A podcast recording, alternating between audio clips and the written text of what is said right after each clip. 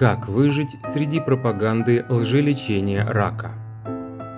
Основано на статье из журнала The Guardian. Перевод Полина Федорова, текст читал Никифоров Станислав. В интернете полно рекламы дорогостоящих, но неэффективных методов лечения – более того, продавцы обещаний обвиняют ученых в сокрытии от больных существования чудо-лекарства. Для Эйлин О'Салливан диагноз «рак молочной железы», поставленный в 2013 году, стал отправной точкой для поиска очевидно ненаучных и часто опасных методов лечения.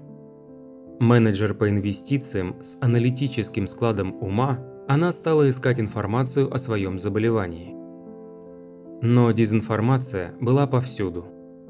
«Все время мелькали разные предложения», – говорит она.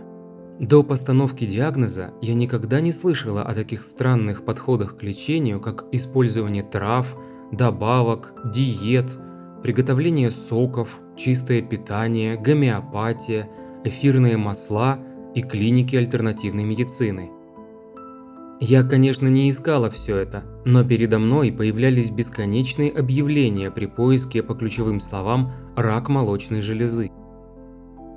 Как человек, глубоко вовлеченный в популяризацию науки, я могу смело заявить, что немногие вещи вызывают такую эмоциональную реакцию, как вызывает рак. В мире нет семьи, не затронутой этой болезнью, и одного слова «рак» достаточно, чтобы вызвать чувство страха даже у самых стойких из нас. Рак пугающий и вездесущий, каждый второй напрямую сталкивается с ним. Но несмотря на его повсеместность, он остается загадочным, и ложные суждения вокруг этой темы только набирают силу. В интернете полно сомнительной информации о раке, от рассказов о лекарствах до заявлений о заговоре с целью скрыть правду от людей. В 2016 году более половины из 20 наиболее популярных статей о раке в Facebook представляли собой дискредитирующие медицину заявления. Это выходит далеко за рамки Facebook. Недавно Wall Street Journal сообщил, что на YouTube существуют каналы, продвигающие недоказанные научные методы лечения рака, и у них тысячи подписчиков. Скептицизм О'Салливан помог ей устоять перед соблазном купиться на пустые обещания. Но она потеряла мать из-за рака молочной железы. «Страх сделал меня более уязвимой перед лженаукой, чем я хотела бы», – говорит она.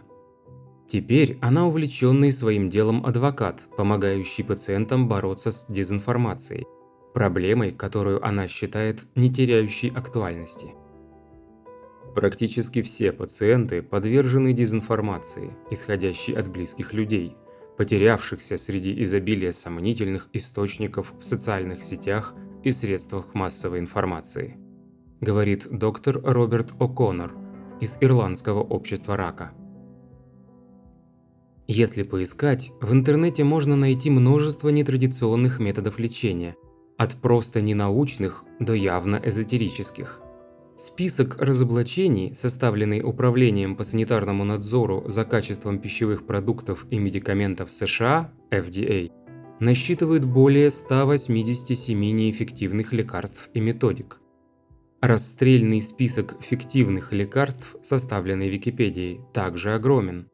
Например, в этот список входит гипербарическая кислородная терапия, масло каннабиса, хрящи акулы, кетогенные диеты и пищевая сода. Есть опасения, что подобная пропаганда может вытеснить достоверную информацию. Благотворительная организация Macmillan Cancer Support недавно назначила одного из своих сотрудников ответственным за разоблачение онлайн-историй, что побудило журнал Lancet Oncology прокомментировать это. Как общество оказалось на таком уровне развития, что люди выбирают сомнительные методы лечения, а не доказавшие свою эффективность. К сожалению, дезинформация и, скажем прямо, ложь широко распространены и имеют ту же силу и авторитет, что и доказательные методы. Схожие опасения высказывают благотворительные фонды Cancer Research UK и Wellcome Trust. Пациенты, впервые столкнувшиеся с онкологией, часто становятся жертвами лжелечения рака. Иногда у тех, кто рекламирует альтернативные методики, бывают добрые намерения и желание помочь. Но некоторые из них движимы лишь стремлением заработать. Соня Канован, пациентка, выжившая после рака, отмечает. На форуме пациентов с раком молочной железы, на котором я публиковала сообщения, я часто видела посты мошенников, ищущих наживы, которые выдавали себя за пациентов и писали о всевозможных обманных методах лечения. Пациенты очень уязвимы перед этой лженаукой, и это не новая проблема. Мошенничество в области лечения рака существовало десятилетиями, и для борьбы с этим был принят закон о раке 1939 года. Сейчас ложь очень легко распространять. Дэвид Горский, профессор хирургии и онкологии в Школе медицины Государственного университета Уэйна в Детройте, штат Мичиган, и управляющий редактор интернет-журнала Science-Based Medicine отмечает, что дезинформация о раке в настоящее время так популярна по той же причине, что и любая другая дезинформация и различные теории заговора, потому что все это очень легко распространить через социальные сети. Независимо от цели, которой движимы люди, желанием помочь или набить карманы – Последствия такой дезинформации в подавляющем большинстве случаев неблагоприятны. Пациенты тратят время на сомнительные препараты и часто отказываются от традиционного лечения или откладывают его. Больные, которые соглашаются на альтернативные методики, умирают в два раза чаще, чем те, кто полагается на традиционные методы лечения в течение одинакового периода времени. Хуже того, сторонники альтернативной медицины нередко наводят панику по поводу традиционных методов лечения, таких как лучевая терапия и химиотерапия. Рак пугает, и обещания простых лекарств могут быть очень заманчивыми. Однако, все ложные утверждения можно довольно легко разоблачить. Рак – это не одна конкретная болезнь. Под этим словом подразумевается более чем 200 болезней. Рак, возникающий в результате мутаций в клетках организма, чрезвычайно сложен и разнообразен. Маловероятно, что одна волшебная таблетка могла бы лечить рак во всех его формах. Идея панацеи привлекательна, но ошибочна, и стоит серьезно задуматься о ее правдоподобности. Более того, услуги альтернативной медицины бывают довольно дорогими. Станислав Бурзинский утверждает, что лечит рак с помощью уникальной антинеопластоновой терапии в своей техасской клинике. Специалисты Национального института онкологии США, NCI, изучали этот вопрос десятилетиями, и доказательств эффективности антинеопластоновой терапии в отношении лечения рака не нашлось. С момента открытия клиника неоднократно получала предупреждение от FDA но продолжает рекламировать свои услуги, которые обходятся недешево. Лечение стоит более 7,5, а то и 10 тысяч долларов США в месяц, от 5600 до 7580 евро.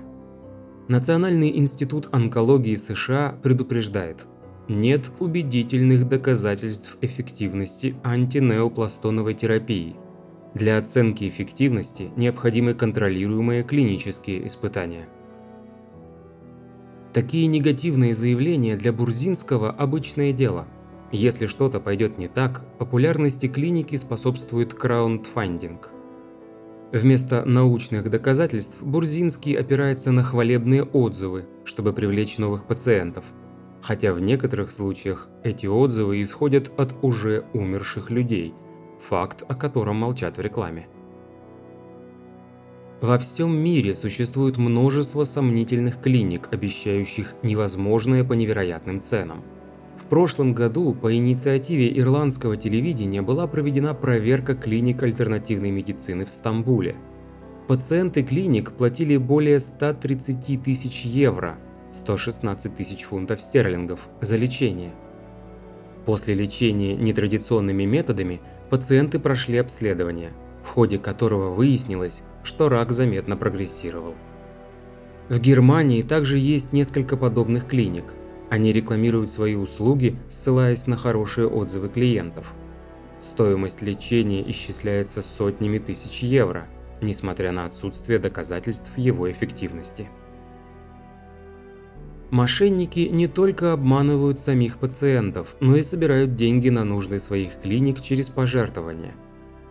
В статье, опубликованной в прошлом году в British Medical Journal на основе данных, собранных Good Thinking Society, было установлено, что с 2012 года в одной только Великобритании было собрано не менее 8 миллионов фунтов стерлингов для клиник альтернативного лечения рака. Как объясняет директор проекта Good Thinking Society Майкл Маршалл, суммы, полученные с помощью краундфандинга, лишь вершина айсберга. Многие пациенты берут кредиты, продают свои дома и тратят все свои сбережения. Со временем становится очевидно, что эти лекарства бесполезны, а семьям приходится выплачивать огромные долги. Чтобы объяснить отсутствие доказательств эффективности нетрадиционных методик лечения, мошенники обвиняют медицинское и научное сообщество в подавлении их интересов. И на самом деле 37% американцев считают FDA причастным к этому. Но ведь это нонсенс. Для этого потребовался бы заговор сотен тысяч ученых и врачей. А такой сценарий вряд ли возможен. И если бы действительно был такой заговор, то его участники, те, кто работает с онкобольными, точно так же рискуют пострадать от неэффективного лечения. С раком может столкнуться любой человек. Заявление о заговоре лишь провоцирует недоверие пациентов к медицинским работникам. Растущее количество дезинформации о раке является частью более серьезной проблемы – Речь идет о популяризации ложной информации в целом, чему способствует интернет. Подобно столь же опасному распространению мифов о вреде вакцинации, дезинформация о лечении рака отрицательно влияет как на физическое благополучие больных, так и на общественное мнение о науке и медицине. Учитывая огромное количество информации, не так просто отличить достоверные сведения от очередного обмана – но все же существуют проверенные источники, доступные для пациентов и их семей. Например, авторитетное руководство по исследованиям рака в Великобритании и Национальном институте онкологии США. Подобно движению против вакцинации, мифы о раке процветают в социальных сетях. В идеале члены администрации социальных сетей обязаны блокировать группы и отдельных лиц, пропагандирующих дезинформацию – как отмечает О'Салливан, члены администрации Facebook, YouTube и Twitter сами запутались во лжи, и многие из них думают, что это настоящее исследование. Я не думаю, что мы сможем остановить тех, кто распространяет дезинформацию о раке, но, возможно, нам удастся изолировать пациентов, а также привлечь социальные медиаплатформы к ответственности за контент, содержащий дезинформацию, добавляет она. В связи со вспышками кори, возникшими в том числе из-за активной деятельности антипрививочников в интернете, администраторы нескольких социальных сетей пообещали усилить контроль за распространением ложной информации о раке. Но этот контроль легко обойти. Бизнес-модели в социальных сетях процветают благодаря вовлеченности публики, а не правдивости информации. И циничное руководство может подумать, что у него мало оснований для регулирования контента. В чем бы ни была причина распространения дезинформации в интернете, в отсутствии возможности регулировать контент или в преднамеренном распространении ложной информации, это требует решения. Крайне важно научиться грамотно анализировать бесконечное количество информации о медицинских услугах, поскольку от этого зависит наше благополучие.